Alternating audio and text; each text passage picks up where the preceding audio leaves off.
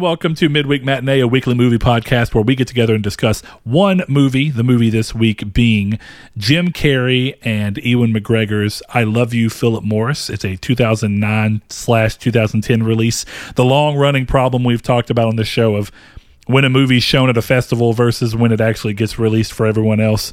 Uh, I am joined, as always, by my wonderful co-host, starting off with Mr. Chris Figs. How are you doing, sir? I'm doing well. How are you, Brett? I'm doing well. And Blake, we have you over here. Blake Popes. What's up, buddy? Hey, I'm doing well. How are you? I'm I'm okay. I just said I was doing well. Do you not fucking listen? God damn. I just it's a habit when I am asked how I'm doing, I always ask how you're doing. I know. Are you one of those guys who's in the like checkout line and they're like uh, they're like thank you and you go you too? yeah. No, thank you. I always say I love you when I leave McDonald's. I love you. Uh, anyway, I'm teasing, of course. Today, we are discussing our second movie for the month of love that falls into the hella gay shit category that should be newly coined on Netflix soon. Petitions ongoing. Uh, hey, guys, can we actually go and do a change.org petition for this? I'm sure we can. Hashtag hella gay shit. Sure, Netflix will love that. Hella gay shit goes Netflix. Netflix goes hella gay shit. Who knows? But uh, of course, like I mentioned, this is starring Jim Carrey as our main character, main protagonist here, Mr. Stephen Russell, as well as Ewan McGregor playing the love interest in the titular Philip Morris. Uh, and I guess to start the show off the way that we tend to do here is kind of just get a general reception of how you guys took the stuff. So, uh, if I'm not mistaken, this is both of your first times watching, correct? Yeah. Okay. Yes, sir. Okay, so I'm going to keep my order here. Chris, what did you think about the Hella Gay Shit 2.0? Uh, Yeah. No, I, I thought the I thought the movie was fine. It was good. I didn't have really any feelings on it one way or another. All right, well, moving on over to Blake then. How did you feel about it, sir? I thought it was great. Yeah. Uh, I loved it. little spoiler there. I love this movie. I've seen it. Pro- this is like my third or fourth time watching it. Uh, it's super funny to me. It's really endearing in certain parts, and as much as the movie is kind of all over the place and goofy, and its predicts, uh, you know, it's a portrayal of these things. I do think that the performances are absolutely fantastic. Specifically, this is one of those things where when you watch this movie, to me, it reminds you of just how good of an actor Jim Carrey can actually be. Yeah. I find his his his stuff in this is just so good. Go ahead, Blake. all these comedy actors always surprise me, and I guess they shouldn't anymore. Yeah, yeah, I think that that's fair. I think at this point, uh, it, what's happening in the movies now seems to be when action uh, movie actors go off and actually do something that's non-action based and really kill it. Uh, I don't feel like I see that happen as often, but there was a long run of the uh, comedic actor turned serious actor. You know, when we saw like uh, Jack Black come into King Kong. Yeah, the Jumanji movies. Good movies. I do I've like not them. seen either of those. I've only seen the first of the sequels, but it's good. Yeah, but I was thinking, uh, talking about Peter Jackson's King Kong. Yeah. That was a big moment uh, for a lot of people. Was Jack Black the the funny man as we've now known him to be? Is playing this super serious act, uh, you know, actor role. Uh, Jim Carrey clearly had other examples of this throughout his career with things like Truman Show. Um, I'd even you know things like the Number Twenty Three and whatnot, or and even um, Sonic the Hedgehog. Spotless Mind. yeah, Sonic the Hedgehog. But he's had a, a, a large number of uh, serious movies or movies with at least a more serious tone. He tends to still find a way to be comedic with his serious movies. I would argue that as much as this is a comedy, it's it's also a, a fairly dramatic movie. So I think that he tends to like the the extremes that come with both of those. Kind of like when you see things like uh, Cable Man. Uh, or whatever. It may be called Cable Guy. What's actually? Jim Carrey. Yep, the Cable Guy. Anyway, Cable Man sounds like a terrible like side shoot Dollar General Marvel ripoff. So, kind of going off into uh, I guess things that we generally liked about the movie. Uh, did anybody? I think this is actually one that makes a lot of sense to start with the way that they chose to open the movie with this kind of staggered storytelling thing that of clearly has become something we've seen in a lot of in our lifetimes, at least as we are young. We've seen it kind of more and more pervasive across games and movies and whatnot of where you kind of show moments of your character in the future or at least in a you know not the starting point. And then sometimes you uh, interleave that with you know things from the past. And then eventually you find yourself at present day. So of course this movie's first starting setup is us seeing Stephen Russell laying on the bed, looking like he's about to die, and then we're bouncing back and forth to these scenes of him as a child looking up at the sky, and it's kind of setting the tone for his basic life, how things came about for him. And then it kind of builds us towards this idea. One of the first real scenes that we see play out fully, uh, that's not just a narrated over scene, is his parents telling him he's adopted, or I guess technically his brother, brother. telling him he's adopted. uh, but all of that leading up to what I think is the setup for the character, right? I think the the emotional core that they're trying to establish, at least early on for you and Steven to get you feeling with them, it leads up to, I think, setting up the emotional core, at least early on, to try and get you to connect to Steven before it starts showing you that he can be a kind of terrible person. So, kind of at least that starting point where we see him try and you know find his mother and then go from there. How did you guys feel about the opening of the movie? I think it really hit its stride a little bit later, but like Okay. there was nothing wrong with the opening. It was it was enjoyable still. It still had my attention. Well, there's no reason we can't break off. I mean, we can go into more detail, but I mean, if you had to kind of quantify at what point you feel like it hit its stride, what was that point for you? Really, like once he was like in Florida with his new boyfriend, Okay. and it So, really uh, became really- more interesting. You know, Yeah, after yeah, so once you're once we see Steven completely come out of his uh closet. his closet, climb out of his cocoon, and be the gay man he always knew he could be. Uh, you know what I love about that is right as we're going into that, whenever he has that car accident on the way home, and uh, he's discussing all that, and he's talking to the. Uh, the paramedics are picking him up, and he's like, "I'm gonna buy what I want to want, uh, and I'm gonna, you know, I'm gonna fuck who I want to fuck." All right, sir. Well, there you go, Chris. I see you've suddenly gotten vocal. Uh, what'd you feel about the opening of the movie? Wow. Um, the opening of the movie was uh, it was good. No, I, I liked it. I liked the setup. Yeah, I think I agree with Blake. The movie was much better in the second half ish. Second half ish. Like second, third, three, last three quarters. Yes, that that that makes sense. Okay, so the the twenty five percent setup was not as good as the seventy five percent payoff Yeah, for the rest of it. Okay, I mean, I think that's that's fair. I mean, really, the movie, the start of the movie is more getting you.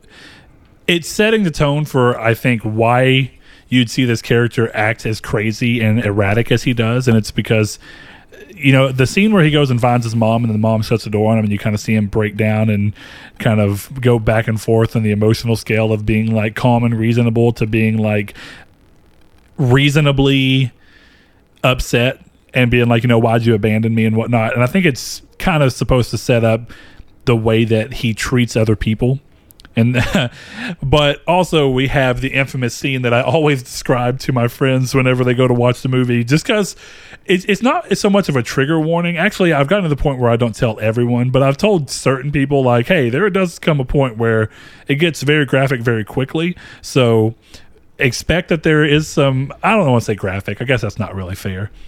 It surprises you. It changes its energy very quickly. and it's no worse than like like Wolf of Wall Street or something.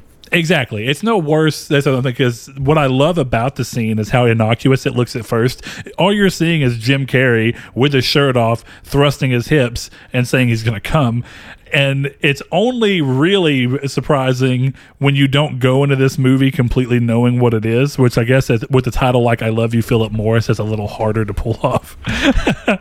But even if I knew what it was, it's still one of those things where it's like, oh, okay, yeah, this is where it took off the kid gloves and was like, yeah, this is what this movie is. I'm gonna let you come off on this first, Chris. So you Sure. said that you're kind of in agreement with uh, Blake. Now you you seem to mention the latter half of the movie before you kind of came back. I mean, do you personally find that the movie actually finds its stride, not necessarily when they first have him come out and then change the stuff up, or do you find that the movie actually hits its stride once we get the relationship with Philip actually fleshed out? The thing about the beginning of the movie was not that it was bad, but it was very boilerplate setup, and that was kind of where I was like, oh, I've, I've seen all of this before, done some other way, Sure. where the really once really once he gets in the car accident and the movie kind of turns or i guess when you get the jump scare uh, according to you um, the jump scare. uh, that's we when- see the creature fling his head up and say, do it man Do it, come in man." my ass um, Why does that sound like a South Park scene? no i don't know that was just when the movie became something more interesting than anything else you know Well, I think it's like where the movie finds its charisma, right? Because I think that the problem with the and I'm going to say problem. I think it's I think it's on purpose.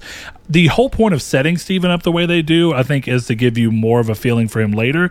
But it's also setting him up and showing him as this boring everyday person that you'd almost be like, why would you watch a movie about this guy before ripping the band-aid off and being like, here's where the charisma comes into play? Because we see that he has the ability but it's it's almost like when you're watching the scenes and you think back, it's kind of that thing of where some people be like, "Oh, it's a gay man who's trying to hide the fact that he's gay."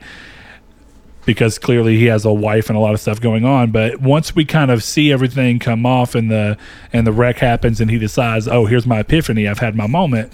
It's like where all of Stephen Russell's charisma just turns on, and you see every bit of even the technically bad parts of his character come to light, but even the bad parts of his character are really fun to watch. Yeah, I don't disagree with all that. I don't know. We've kind of done this before where we kind of forgive certain parts of the movie because of the way it's trying to set up. And I think that's kind of what I'm hearing a little bit. Where it's like, not that the beginning was bad, because it, wasn't bad and it was, I guess, ostensibly purposefully boring. Yes, that's But what I I'm don't- at. I'm not Yeah, okay, necessarily so that- apologizing other than saying that if if it wasn't on purpose, then you can just argue that it was like, oh, you could have done a little more to spice this up. But if it was on purpose to set up a really boring thing so that it feels like more of a jump once we see the, the gloves come off, then that's cool. And I could see why they chose to do that. Doesn't mean they couldn't have done something better, but if it's purposeful, at least it's like, okay, I see where they were trying to go. If it Yeah. wasn't, they could have done better. I don't know. I just, I guess the only reason I mention it is because I just think it, this is going to sound weird, but you can you can do boring without being boring, and I think that Yeah. was the problem with this. Is like, at least the beginning again, because I liked the movie, but I just the beginning wasn't great to me, and that was Sure. just because like, just because someone's boring up until a certain point doesn't mean it has to be boring, or they could have just done what they did at the end and showed him they could have just showed him getting adopted and then had a I don't know a scene of the courtroom where he talks about his life you know and I think that would have been more interesting than what they did and it, you're Well, right it does show yeah. it does show like oh that he was boring before I just don't necessarily think that's a good reason to do something boring Yeah, I don't. I wouldn't say that I was bored throughout the front, but like you said, it feels like boilerplate setup. So it feels like there's less of a reason to have to be involved. Now I know the first time when I watched the movie, um, I did. I was paying a little more attention, and I didn't quite have that feeling. But when you're going back through it, it kind of feels like uh, the beginning of Kingdom Hearts 2, where it's like it doesn't mean what's Kingdom Hearts 2 is a much better. That's not a fair example. Kingdom Hearts 2's beginning is really good. It's just when you're playing it again, you're like, ugh, I've done this. I don't care. So to your point, when you feel like you've seen this elsewhere, regardless if it's even if it's the same movie, and you look at it and go, oh, I've seen this elsewhere, done this way or that way so many times. Yeah, it's fair to look at it and say that. Um, I don't know, what I I, find most weird about the beginning, and you might agree here, is that I actually think the very beginning, where they're doing the interleaving shots, where you're seeing him on the bed and then seeing him as a kid, and it's kind of vague and you're kind of wondering what's going on. I actually think that's mildly interesting. But then when it cuts off and does that long stretch of kind of seeing him with his wife and whatnot, it does err more on the side of getting boring. Yeah, I don't know. I just I don't know. Again, it's not even necessarily a flaw. It's just I think of stuff I've I've watched where they're doing this kind of intro Yeah. and it was just more I don't know, engaging. Cuz that was the thing. It was like every beat you could kind of tell you're like, "Oh, this guy is in jail."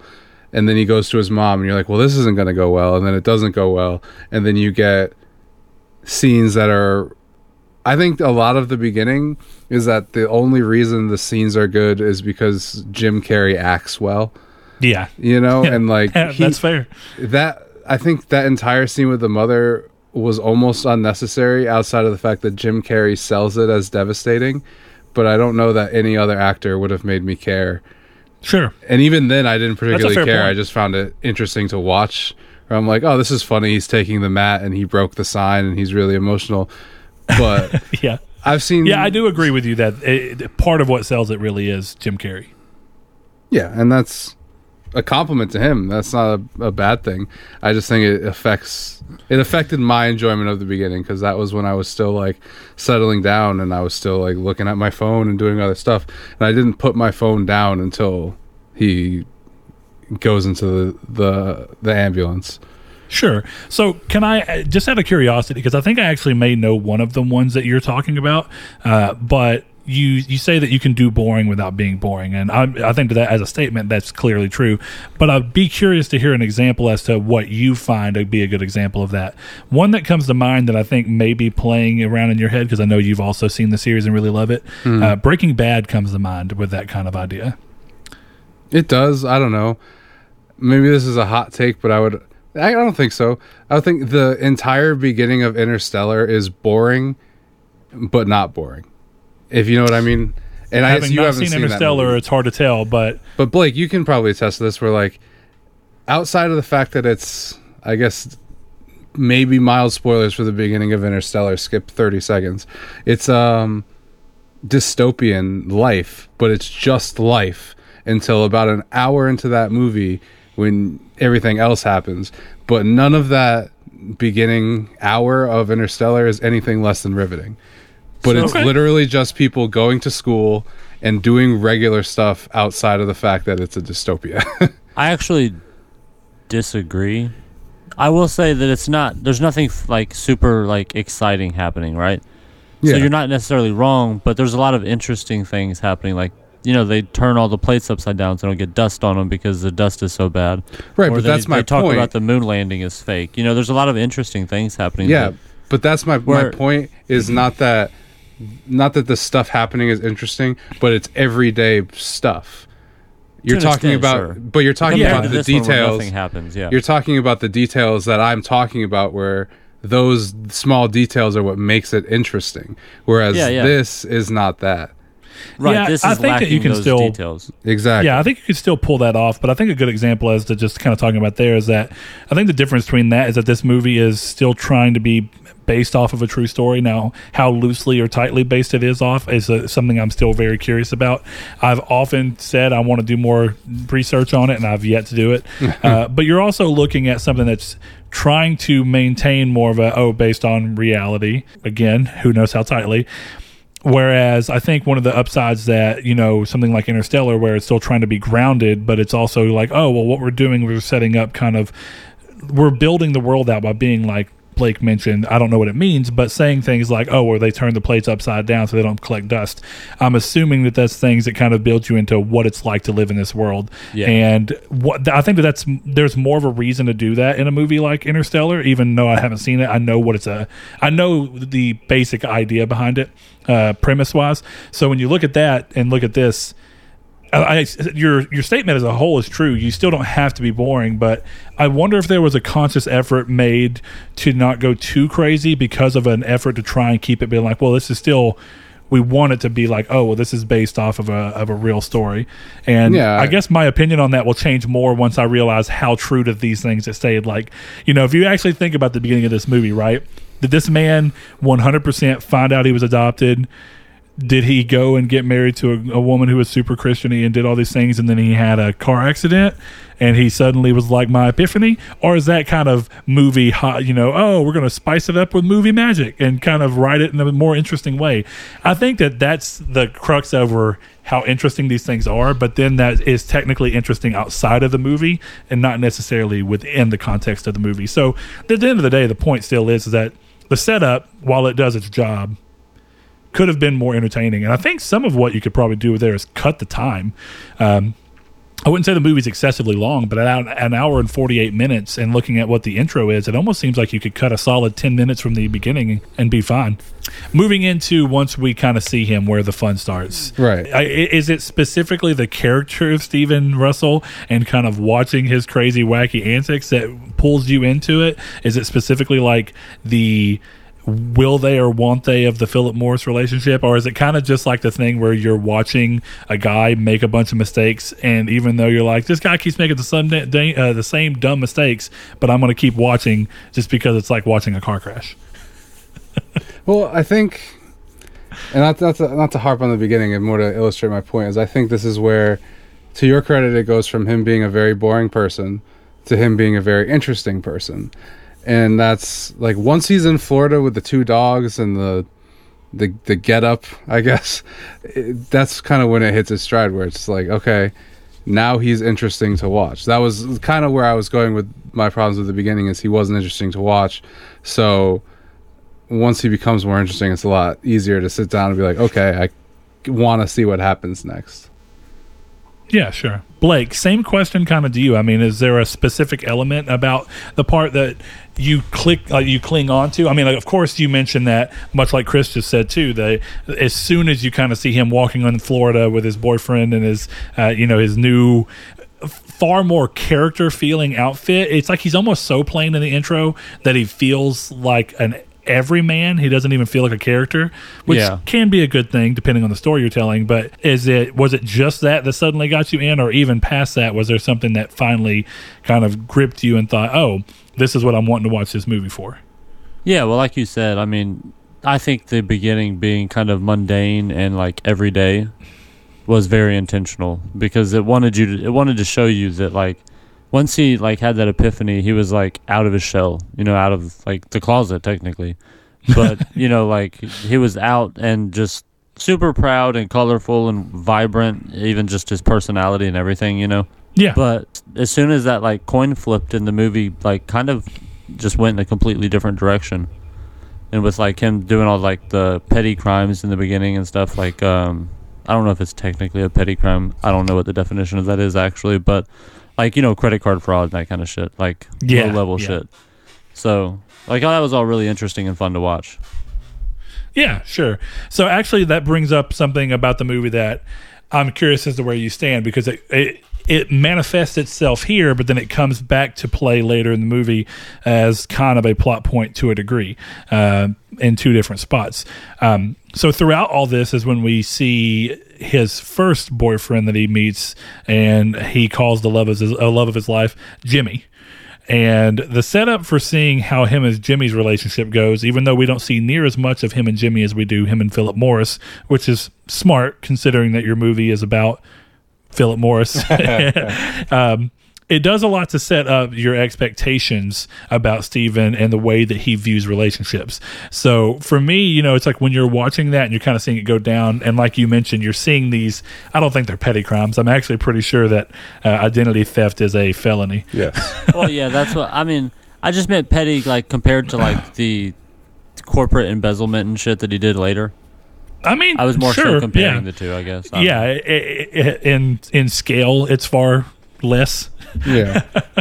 but uh, yeah, when you're seeing that and you're kind of watching him go, and of course you see all these other things, it's you're kind of seeing it's like, oh well, you know, he cares so much in these relationships, but his idea of what a relationship is supposed to be about seems skewed to being all these things that are frivolous and almost don't matter. And even though throughout this whole movie we see uh, him and Philip Morris, and his thing is like, I'll do whatever as long as it just means I'm with you.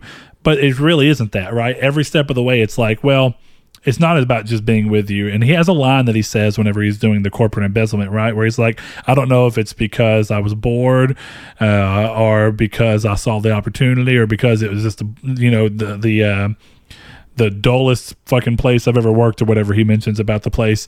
But he's like, or they were dull. And he's like, I decided to rob them blind every step of the way, it's almost about money. Like, you know, you see him with Jimmy and he's going and getting these two very expensive watches.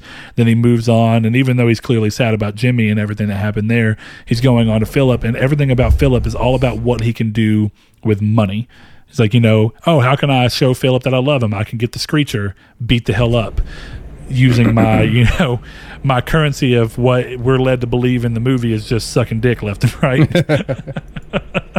so in that, I mean, how did y'all feel about the movie spending time specifically on Philip? Did you think that it was important to show so that you had a feeling for how things were going to go with Philip Morris at that point, or did you think more that it felt like an unnecessary step forward? That's more of a curiosity because I think about the movies, even at an hour and 37, let's call it, that doesn't make it an extremely long movie, but I'm curious if either of you feel like there's points where this movie feels like it could be cut for the betterment of the movie, or if you feel like everything was in here for a relatively strong reason. So uh, I'm going to go Blake first. What do you What do you think there, Bud? I can't really think of anything that could have been cut. I mean, I'm sure there are scenes that if they weren't there, it wouldn't have like made a difference. Sure, but just out of like the top of my head, I can't think of anything that I would have liked to have been cut. Does that make sense? Yeah, well, and Chris, you may have something, and you, you may not think sure. anything of this or feel like it's worth noting or anything. But I bring up Philip because Philip comes back as a plot point about why he feels so strongly about him needing to protect and take care of Philip. But it also comes back as kind of a plot relevance point when he's faking his death, which we'll get to in a little bit because there's a lot to that. but you know, you have that kind of back end thing of him knowing how to adequately fake it because of watching Philip go through it, or not Philip. I'm sorry, um, watching Jimmy go yeah. through it. So when you're watching that, I mean, how did you feel about at least if nothing else? The amount of time spent on Jimmy. I mean, I like Jimmy. I think he's an endearing character and he does a good role in the movie. And a lot of things play back out. But did you feel the same? I mean, I, I didn't have a problem with Jimmy. I think I think it was important to have the Jimmy stuff because it shows Philip's um, idea that spending money he he likes to buy love basically. Stevens. I, yes, I just stevens. did it too so. Yeah go ahead. But yeah i think steven just likes to buy love and i think that's what he's doing the whole time with jimmy and it's showing you that and then it escalates that later with philip like everything i would imagine like losing jimmy i don't think that happened while he was in jail right it must have happened. No, well, it was yeah. The the movie later says it's while he's waiting to go to jail, so it's kind of like in his in between. Yeah, I think that loss and then not wanting to lose someone else. And I feel like the only thing he knew was spending money for that. So that's what he did the whole time with Jimmy, which is what I think they were showing. So when Philip comes out, um, when the relationship with Philip starts happening, he starts throwing more and more money at it to kind of make it work this time as like his solution to all his problems, basically. Sure. And now, you know what's weird about it is I feel like the whole, and that's where I was going to go with. So I'm glad you kind of mentioned that. Is that money is clearly, like I mentioned, shown to be like a big source of what he thinks is supposed to make things work. But I also think it's this thing where I'm not saying he doesn't love Philip or love Jimmy throughout the events of this movie, right? But I think what ends up happening is that you see a number of things where it's his selfishness outweighs his ability to love. So it doesn't mean he doesn't love them, but he doesn't love them enough to be selfless. And one of the big moments is whenever we first kind of see the credit card, uh, you know, theft stuff come to its head and he sneaks out of the hospital and he's on top of the car, um, you know, whatever you call that, the parking garage thing, and he throws his shoes into the dumpster with the waste, and he's about to jump in, and Jimmy says, Steven, stop. You know, uh, I, I'll never speak to you again if you don't do this. And I guess you could say that it was implied that it was a hollow threat, but it meant basically nothing to him. You didn't even see him really wince. It was more like the, oh, I'm going to have to go to jail. I'm going to get caught, and there's going to be rep, you know repercussions for this. So screw Jimmy and my love for him right now. This is self preservation mode. Let's just jump into this thing. And then we see that happen again and again as we kind of see him repeat similar mistakes with Philip. Throw more money at it and throw more costs into the wind and not worrying about what Philip asked him to do, but doing what he thinks is going to be best to to further himself. So it's like the movie's a story of selfishness being shown off as selflessness, or at least not shown off, or him perceiving his selfishness as selflessness. Does that make sense? Yeah, absolutely.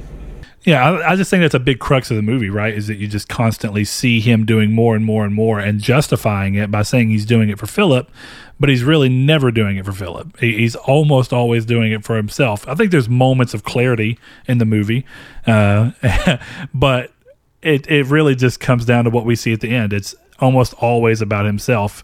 Yeah. Um, I would even go, go ahead, go ahead. I would say the only thing I do want to add is that I think some of it stems from like abandonment issues with his mom, Exactly. and that he yeah. doesn't want to lose someone because of that. Yes, and and I that's what I was saying. I think that that goes back to the the setup being somewhat necessary, even if it technically could have been done better. Though uh, I still agree that there's some. It seems to be some level of purposeness, uh, purposefulness to it. But yeah, I, it seems like a lot of his erratic behavior comes from the telltale signs. Like you know, we've seen a ton of stories where it's about kids being adopted, finding out they're adopted too early, and not knowing how to deal with it, and then being adopted knowing you're gay in a world that you know definitely in the time period where this movie's talking about is still not necessarily the most accepted thing in the world. Uh, having to kind of hide behind it with a wife who's just so christian. Uh, and then kind of just continuing to see that down and then finding your mom finally and the abandonment sinking in even further because it's like even now once you're an adult and she doesn't have to have the responsibility of you she still doesn't want to give you the time of day.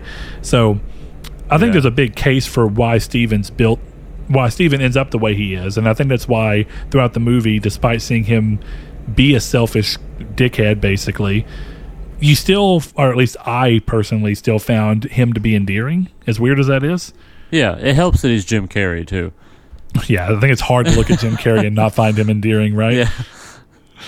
I will say just real quick before I forget to add on to like the wife being super Christian. The scene where he sends her all the money and she's like, This isn't God's plan. He's like, You trying to tell me you know God's plan? She's like, Uh no. My favorite part about that is directly after whenever the kid opens it and it's also just a wad of money. I can't remember the quote she says, but you hear it like over the phone when it show it's showing Jimmy and uh, Steven riding in the car, and it's just something that sounds like the you know like oh the super Christian lady would say to avoid from having to say anything actually bad. yeah. She kept cracking me up. I love her though, Leslie Mann. Yeah. Oh yeah, no, fan. she's hilarious in that role. My wife was watching it with me, and she forgot because she's watched the movie. This is, I think, this was her second time.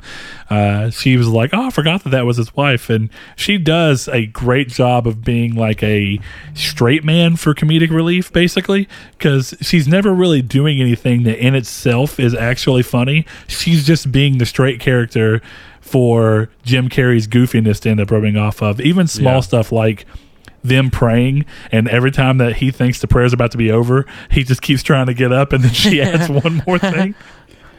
I'm just so happy. oh man. I think now that we're through a lot of that right i think we're to the point where we can start talking about the philip stuff.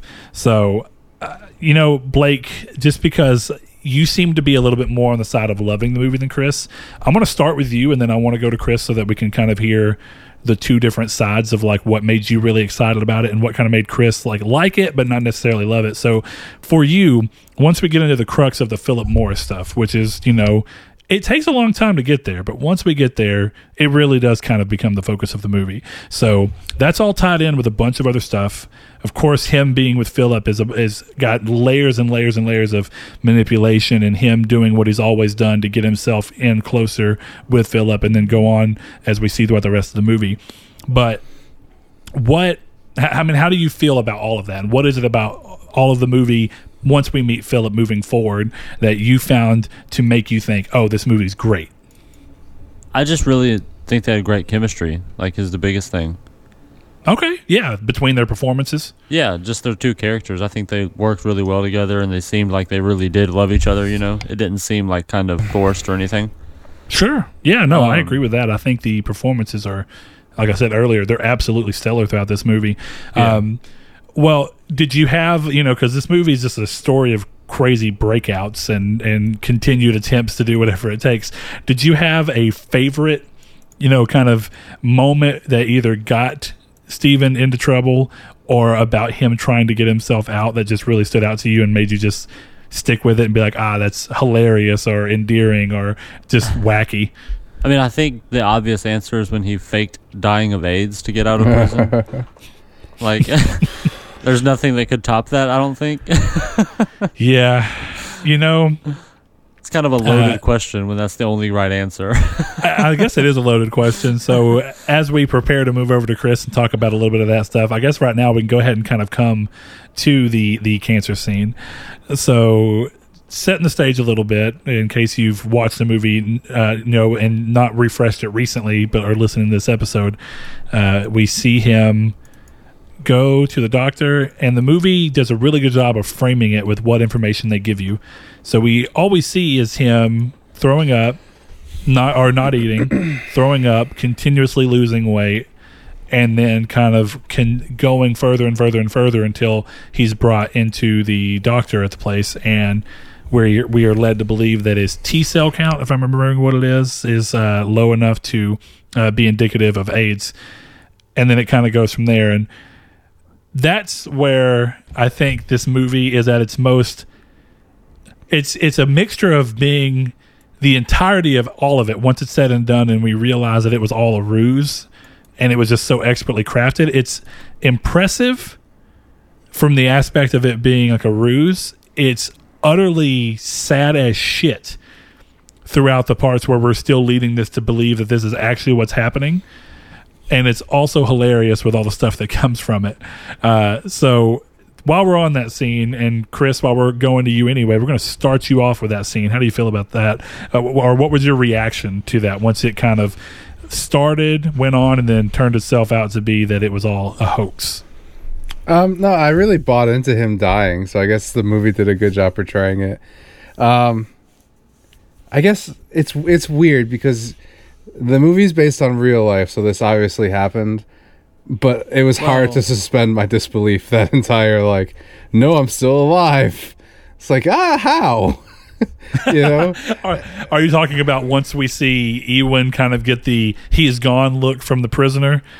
And then, No, like what- not even a minute later, we see the cop come and get him and take him. He says, "Your lawyer's here," and then you open the door. Yeah, basically. Yeah. I was like, Gotcha. But once they really like flash back and they show the process, it's like what?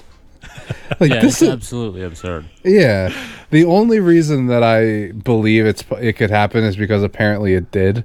But Well, see, Well, that's the my problem thing. Is with like, true story movies is that, like, like Open Water, for example, is a good one because it's based on true story, but the story is about two people who were left in the ocean and then like were never found again. And So you don't have any kind of floating in the ocean. yeah. So like literally none of that movie is true, except for the fact that there was two people in the ocean one time. yeah, I think the difference here, right, is that these are people that still exist. Philip Morris has gotten out and could have been contacted about every bit of this. Doesn't mean he was, but he could have been. Uh, and there are people to talk to about the events. There's um, people who caught him, so they kind of know at least one side of the story. It's almost like the Titanic, right? You can say that the Titanic is something that really happened, but no one would say that everything that we watch in James Cameron thing is 100%, but at least the Rose part of it, as we're led to believe, you know, throughout all that stuff, most of that was probably at least founded in reality. But there are strong examples of based on a true story when all it is is a basic premise. Two people get lost in the ocean, the ocean and then die. well, what can you do in between all that? Good point. We can do whatever we want. So, to Chris's point, it when you're watching the movie, I think part of it's that we're watching a movie about this in a time period where we feel like it'd be so hard to do this, but as we know, this movie's taking place in like the 90s. So, how crazy is it to actually think, well, was it hard to fake your death and fake all these papers and whatnot in the 90s if you really just had the mind to do it? That's the question at hand. And then the, the second question comes down to, did this actually happen? And that's why I often say I want to dig in and see how much of the, the, the actions that this movie depicts are true. And then even if you look at the overarching actions, right? Like say it's true that he faked HIV and faked his death. How did he do it? How accurate is the movie to portraying what he actually did to do it? Or did they just use that old writing room magic to spruce it up and make it more impressive? So to that degree, I, I kind of see where Chris is coming from. But Chris, you can continue about your thoughts on that. We just got off for a second. No, I mean there wasn't much. I I I liked the scene a lot. Like I said, it was very emotionally affecting. Um, it was just hard to suspend disbelief on it. Where it's like I just don't. I get what you're saying. Maybe the it being in past like a, le- a lesser technology age, I guess, might might help with getting away with that. But I just feel like, and I, I mean, the movie does mention it where nobody bothered to test him again. Yeah. but at the same time, like nobody bothered to check him again. You know, that seems very convenient to the point where, like, if this movie wasn't fiction, I think that would be something people talk about. Like, that doesn't make any sense. That does that's a plot hole. You know, which is interesting. Sure. Well, I don't know. I mean, isn't it one of those things where if you see that he has AIDS and then he never shows signs of getting better and he seems to be so far gone that there's nothing he could do about it in a time where AIDS research was not very far along, I guess that there wouldn't necessarily be in the late 90s or whatever time period this takes place in the 90s, there wouldn't be a strong impetus to be like, oh, yeah, we need to give him another test. I mean, as far as what you see, you have a test, and everything else is just kind of a manipulation. But across the board, I mean, like I said, it, it's still presented in such a way that I think the reason the movie goes so far is to include that line of, and not one of them thought to test me for AIDS or whatever, an HIV test, is to kind of mention just how crazy it actually is. Yeah. No, it's definitely nuts. Um, I don't know. It's not a bad thing by any means. It's just like I said, if it had been in anything else, we would be talking about how it was a plot hole. But because this movie's based on real life, like it's hard to make that argument. yeah, true. So you mentioned that that was like a really uh, emotional scene coming up until the point where we kind of pull the curtain back and see that he's still alive. Uh, I remember the first time I watched this movie, I I didn't like ball, but I teared up whenever we got to the part where we see him actually do that uh, and go through and we hear that very emotional kind of phone call where we hear we hear Philip basically I don't want to say forgiving, but basically more saying like, listen, you're about to, you know, you, there's not much we can do. You're probably about to leave this earth, but I want you to know that I loved you even for who you were. Doesn't mean you're a good person, but I know that you were trying to do it Yeah. and what you thought was a good thing for me. And that's a it's a really strong performance from Jim Carrey. It's a really emotional, uh, even if it's technically at that point essentially a voice recording uh, from on Ewan McGregor's side. And I think it speaks volumes to kind of what Blake was talking about, where even in this moment where they're not on screen together, the chemistry between the two characters just over a phone call seems palpable Definitely. And it really helps to sell that moment. Uh, so Blake, while we're talking about that, uh, how do you? I mean, you, you you brought it up, but I mean, kind of looking a little deeper into that AIDS, you know, scene. How do you feel about all that? I mean, kind of like Chris said, it's just in, in any other movie, it would have been laughable. Like it would have been funny because I mean, it's still a comedy movie. But if it wasn't like a true story, then like it It was it would convenient just writing. Too wild. Yeah, exactly. But it's uh, it really worked too for the movie. Like I I don't know, I just really enjoyed the whole I could, I guess it was more than one scene, but the whole like subplot, I guess, you know.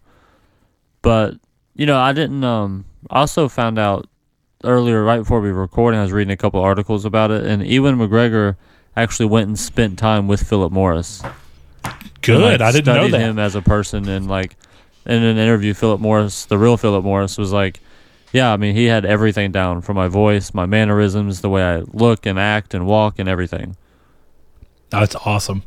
See, that's what I love when the people do like based on true story things that still have the original people around to kind of critique the work. Mainly Yeah. because it's just a funny thing when you're looking at something and being like, "Oh, you're selling it to me as based on true events."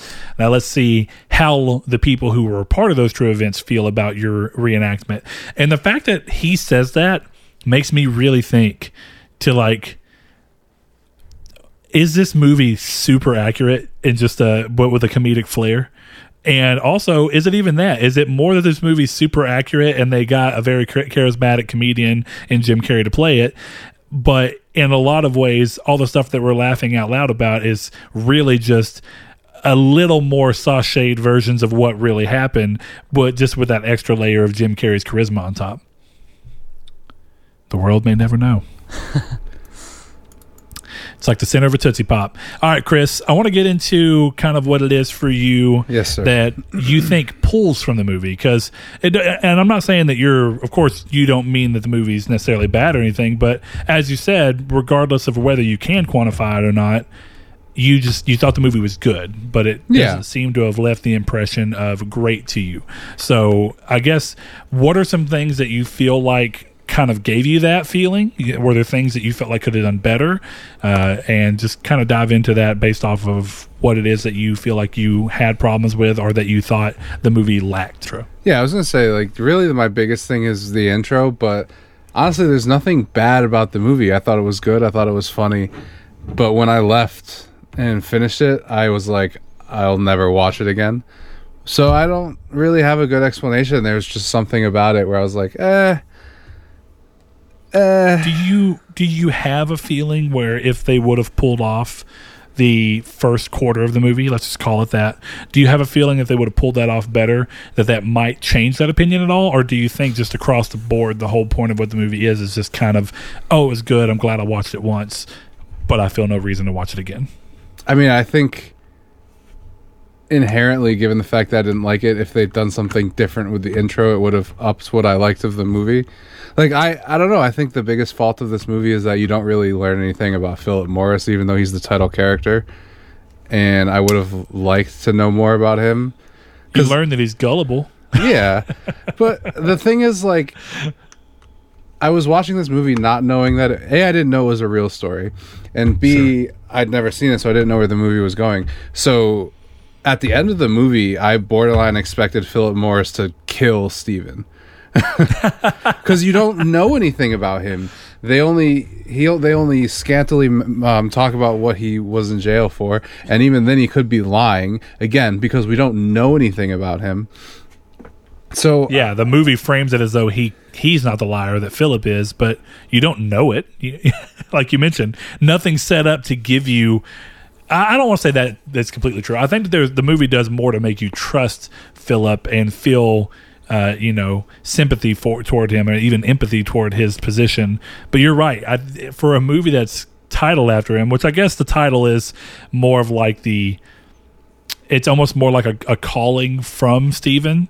But it does feel like for a movie about him, we really don't learn much about Philip. Yeah, I, don't know. I just think that was part of the problem where, while all the scenes showing them together were really good because they had charisma, I never really felt.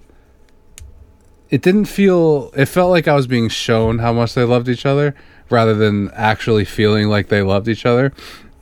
And that's a problem with with Steven as a character because all Steven does is buy Philip stuff. That's all you really see of them. You see them having sex and then doing lavish exper- um, expensive stuff.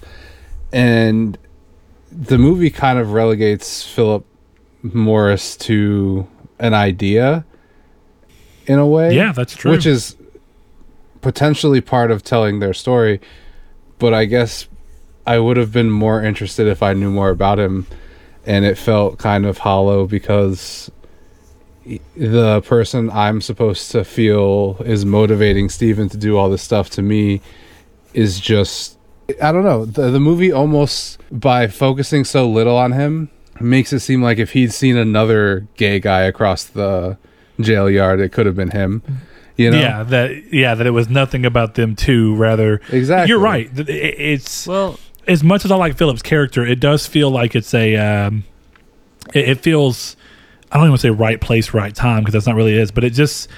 It doesn't. It feels like it's happenstance that it happened to be Philip Morris, and not that it destined to be Steven who saw who saw Philip that day. But Blake, you seem like you had something to say in regards to that. Go ahead, buddy. I'm sorry. Yeah, I will. I just want to say that I pretty much agree with uh, like him just buying stuff to show his love, and that's about it.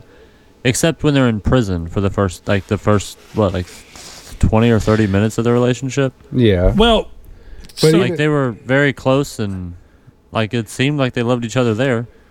Yeah, I'm not but saying you're wrong, but to Chris's point, that what are the- again? What do we see? We see him utilizing passing notes back and forth, which we're we don't really see much about that on whether or not that's not similar to buying him things, though. Oh, hold what- on. We don't know about that, but what's the thing he does with the note? He saw he shows that he got he was he managed to pay somebody to get chocolate and put the chocolate in his thing. All right, that's the first example. Then we see him use his money or whatever currency he chose to use in prison to pay somebody to beat up the shrieker. right. A- a- again, we're seeing the closest thing he can get to trying to buy Philip's love in the confines of what a prison offers. And, uh, does that yeah, make sense? that's. Y- you could also argue that the notes are just as much him buying Philip's affection. He's buying Philip's time out of a boring prison life with the notes. He's giving him something to look forward to, Mm. thus, you know, making Philip need him as oh, this is my. It's you know he says it in the movie. It's been three days. Where's my note? Like a, almost like a drug addict, you know.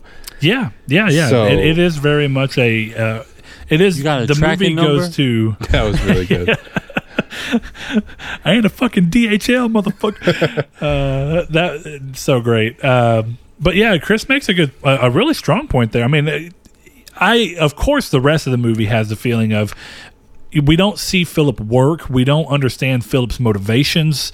Now, all that stuff. So, like Chris says, he's not really a fleshed out character, and whether it's on purpose or not, I do kind of get the feeling that there was this thing about making it be more that it's not that he didn't love Philip, but it was more that he was in love with the idea of what Philip could be. And part of the reason I even go back to that is thinking about what Jimmy told him, where it's like he's so worried about Jimmy saying, like, oh, well, you haven't met the love of your life yet, but you will. When you do, you don't let him go and you do this. So I think it's like a sense of he owes that to Philip, and that's why that's even brought up the way it is in the movie. But going back to Chris's point, while we see him kind of trying to whether it's on purpose and with ill intent or if it's just by nature of him not knowing how to be any different Steven's go-to MO whether intentional or not is to essentially create a situation in where Philip relies on him and if you bring that all the way back into prison, he relies on him for the you know he relies on him for the uh, the entertainment that comes from the notes and keeping him from being bored. He relies on him in the long run and being able to and having the guy beaten up. He ends up pushing himself into transferring into the same cell as Philip Morris. So you have a string of things that go towards building a uh, there's a there's a term for that kind of relationship, but essentially that's what's going on throughout the movie. So I think that there's a fair argument that the entire relationship is built on his inability to do anything other than just buy his love, and we're even kind of seeing in a way that that's how he's continued to be with his wife, his ex-wife. It's like it's all about sending them money and being frivolous with them as well, and his daughter. It's like the way he shows love to his daughter is not about being around her, but by sending her money and things. Yeah, I got you for sure. It's a it's a very weird thing. I mean, it's one of those things where I'd love to see an interview uh, if they've ever allowed one to be done. Since who knows he from what this movie makes me think if they ever put a camera in the same room and he, as him, he'd find a way to somehow just magically make that an escape attempt. Yeah. So well, he's in the cell for 23 hours a day every day. yeah, He's got a 144 year sentence, but he is eligible for parole. I think this year.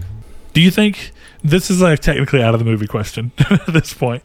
But do either of you think that let's say that what we saw in this movie was even 90% accurate to the man Steven Russell who really lives? Do you think a man like that can change? Or do you think a man like that changes? Not can he, because he can, but do you think he does? Do you think a Steven Russell let out on parole in let's give it 2025 whatever that is do you think that he changes No, I don't know. I mean, I, I don't really think people change, so I would say no. interesting well that's a technically a little bit of a different discussion but why don't you think people change I, I just think human nature doesn't allow for change. i guess this technically comes into your feelings of um, free will No, it's. I mean, no, I. I just don't. well i say that to the degree in that changing yourself is just as much as as hard as the idea of what comes into free will of the discussion which i don't know why we always get on this but the the idea that came to me from that is much like the argument against free will being that your mind makes this decision up before you even are aware of it I think is that at that point do you really change because your synapses are go- are telling like this is who you are this is what you do I don't know. I think people themselves don't change. That doesn't mean you can't change your actions. It's the same thing of like every alcoholic th- wants a drink every day. Every drug addict wants a drink every day. Everyone who, almost everyone who quits cigarettes wants to drink every day. People don't change. i people, get your point People yeah. who cheat on their wives still want to cheat on their wives. It's nobody changes. So no, I don't think he would change. He might not be a con man again because I guess that's how I should word the question. But he's right? still it's a con man. Because I do agree with you. I mean, th- when it's that deep running, it's it's more that you. It's not that you're changed so much as you fight every day your impulse to do those things. So let me rephrase it for you, Chris. Do you think this man coming out in parole 2025? It's all fictional, but let's just say, do you think he decides to fight his impulses and does he succeed? Again, based solely off of what you've seen in this movie. No, I agree. Blake, I'm going to swing the question over to you. Does this man succeed? Are you an optimist or a pessimist? Or are you somewhere in between? I mean, I don't know. You know, when he gets out, he'll be what? If he gets out in say 2025, he'll be what, like 60 or 70? Mm, Maybe, yeah. Let's just let's say it. Yeah. I think, you know, I think he might be fucking tired of doing that, not wanting to go back. So maybe, like Brett, like uh, sorry, like Chris said, you know, he might always feel the urge to do whatever like con he wants to do, but I think you just get tired at some point. You know what I mean? Sure. I think that's a fair thing. I mean, like, two. I think I'm glad that Chris kind of went further into his thing because I do think people change. But you're you're right, Chris, in that it, it's it's more that when we say people change, what we mean is that people change their action. It doesn't mean that they've changed anything inherently about the inner part of themselves that makes them want to do it. It's just you change your ability to fight your want to do things, and that is a big thing. Because like a good example is, I'm, I'm assuming you're still going on it. You've been kind of on a uh, trying to get yourself more slim and be a little bit more fit, and part of that comes down to fighting your urges to eat when you don't really need to eat to do things that you know may make you inherently want to eat, Sure. like whatever it may be. Maybe your thing is that I think you had mentioned something about sometimes smoking pot would make you just eat even though you didn't really need to. Yes. So it's all about changing that part of your action. So I mean, it's it's a good distinction to make. yes, I, I don't I don't think he would change. Uh, I think for tonight, the um, I guess I, I'm going to leave it because this is a comedy movie, and I like when comedy movies when you just kind of break down and look at certain things that you really enjoyed about the movie. So um, I'm going to start. And one of the things that I've never noticed, despite seeing this three or four times now, uh, that finally clicked with me, and it's set up so obviously, it's not like they hide it. Uh, I think it just goes by kind of quickly. So if you're not paying attention, you just don't think of it. Whenever he gets put in prison for embezzlement, uh, he steals that form off of the thing, and then he ends up having the. Um, he ends up sending it off to someone, and we see someone on a computer going through and editing it and changing it, and then it pans out and has that kind of quick, goofy shot of the camera slowly panning out to where you see the guy who was changing it wasn't wearing pants, and your eyes are drawn to that. But if you actually look in the background of that room, I've never noticed it's a blue room or like a dark navy room with the light blue clouds on it, and it's the same background, therefore the same guy of the guy who whips his head up and says, "Come in my ass." I did not notice that. Yeah, I didn't until yesterday, and I had to rewind to double check it. And I just that was something that was more of a. I'm surprised that they decided to go that deep in it, and it made me almost want to rewatch it again and see if there's any more weird deep ties like that. I doubt it because there's not a lot of opportunity for it, but it did crack me up. Um, but is there any other like little scenes or funny things that you noticed or that you just want to point to that were funny moments to you? Uh, and uh, I'm going to start with Chris this time. Go ahead, buddy. I mean, I think the funniest thing we already mentioned was the uh, I ain't no DHL. that one really got me. Um, Well, I think him as a whole, right? And I can't remember his name right now. That character's name is slipping me. yeah, I don't Um, remember, but him, him, my word is my bond. yeah, that's, that's that the scene part was also that really got me. My word is my motherfucking bond. Because that was great. Because you have Philip and uh, Steven just dancing, having a romantic time in jail, and he's just getting his ass kicked in the next cell. Turn it off.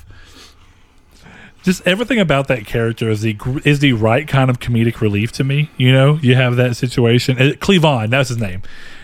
Cleavon.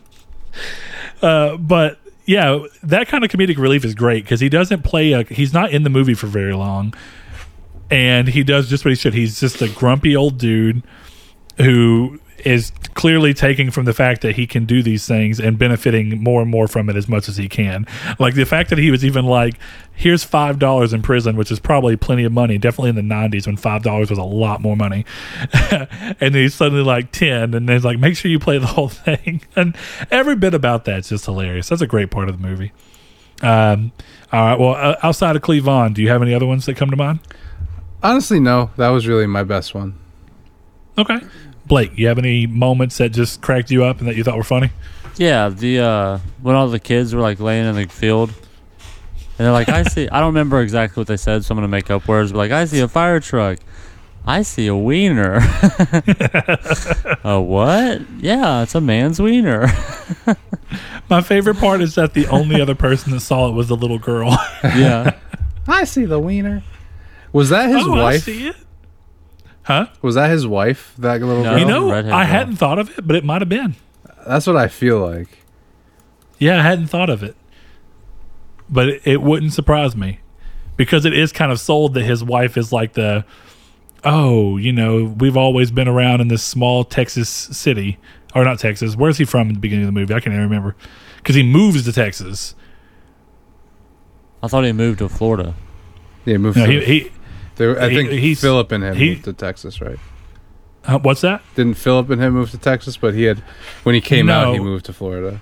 him and his wife moved. Right, You remember, yes, he, yes, he yes. has that housewarming party before he's come out when he first gets to Texas, and um, it's whenever he quit being a, a sheriff. It's it's the in between before he comes out, but after he finds his mom and his mom gets him. So that day he quit the force and he moved to Texas.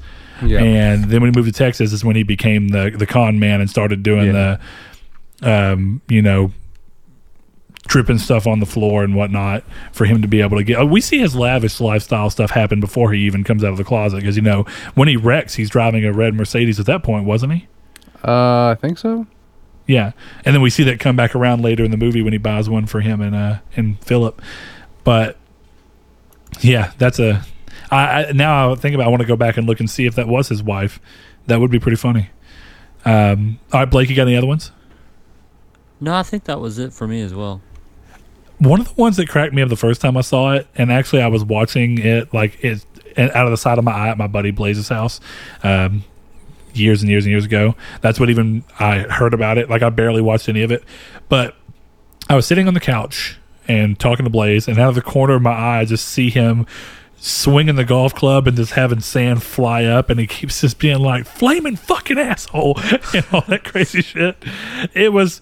I think it was that it was already funny, but then at the time, Blaze's girlfriend of the time was also like couldn't control her laughter. She was like snort laughing, like it was one of the funniest things she's ever seen. So by proxy, I was laughing at her, laughing at it. So it's a cycle of a bunch of things tied together. So when I see it now, I already think it's funny, so I giggle a little bit. But then I think about Erica, just thinking it was the funniest thing in the world, and then it just becomes funny all over again. okay, well, I think that wraps out the episode. Um, I, I think we had some pretty interesting talks here, so thank you guys for joining me. Uh, of course, what we do before we head out to figure out what next movie we're going to watch is we come together and we rate the movie. So, with this being a first time watch for you guys, this is not going to be a re rating, so that's interesting. It's fun to see. Um, I'm going to start with my original order here Chris, Yes. this movie that you described as good. Terrible and awful. How many stars do you give it out of five? Worse than irreversible. Uh, just kidding. Uh, I gave it three and a half out of five. Three and a half, respectable. I can see that. Yeah. Okay, Blake, Mister hands out fives on a golden platter. I'm kidding. You've been you've not done that lately. It was fun to mess with you for a while when you were just doing that super easily, but uh, well, we were or picking seemingly really super easily. good movies. Huh? To be fair, I said to be fair, we were picking really good movies. We were. I- I'll give you that. And we've picked a lot of really good movies recently too. Definitely Chris. Chris has had a Hey, hey. what? What are you on a on a three streak of of five stars across the board or a two? Uh, I think two, maybe three. Pretty big though. All right, Blake. What's your rating? A solid four out of five.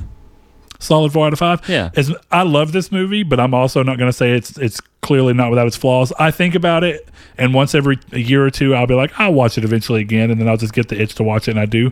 I'm going to land right there beside you, Blake. I think this is a solid four out of five.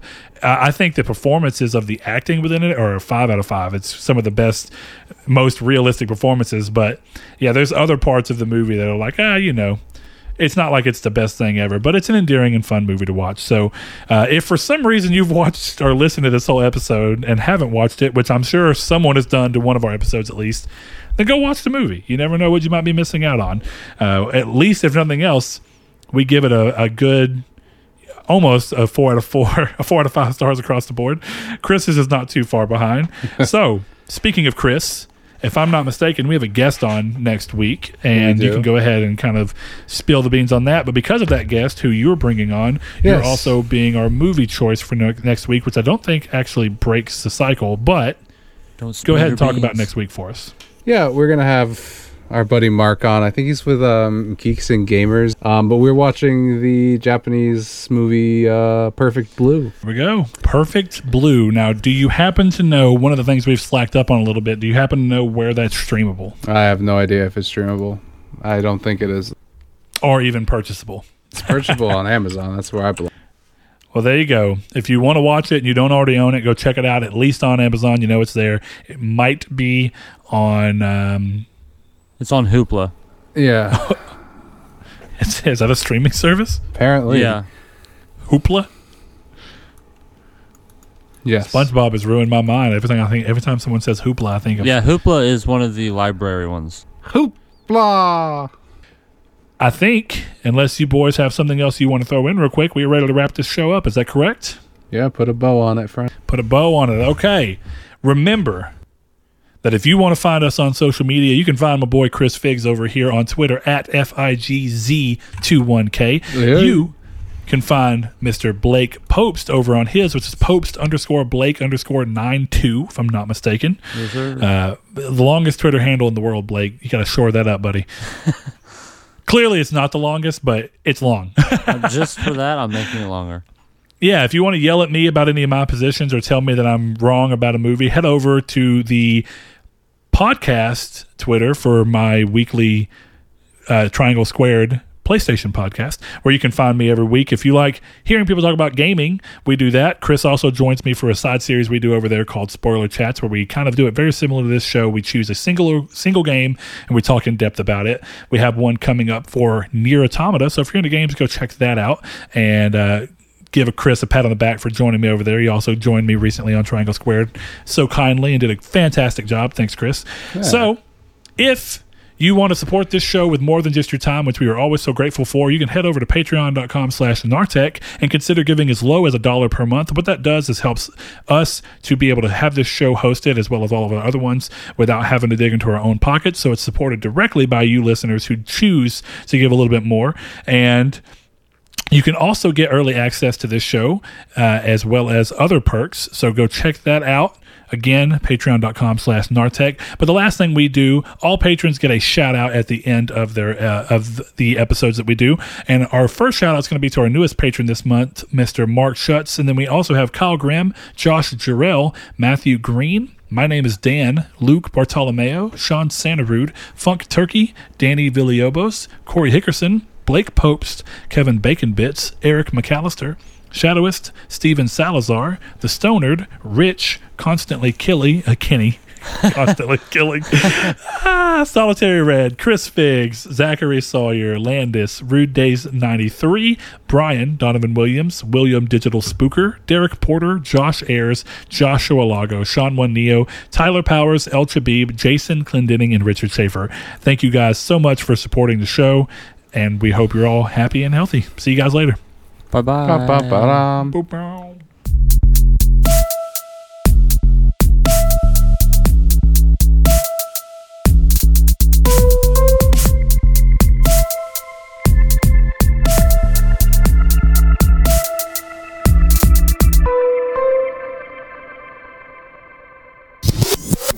Hello, Looker, and congratulations, you have discovered the secret message. Midweek Matinee is produced and edited by Christopher Figueroa. Music is by Joshua Lago. Thank you for your support and for enjoying all these movies with us.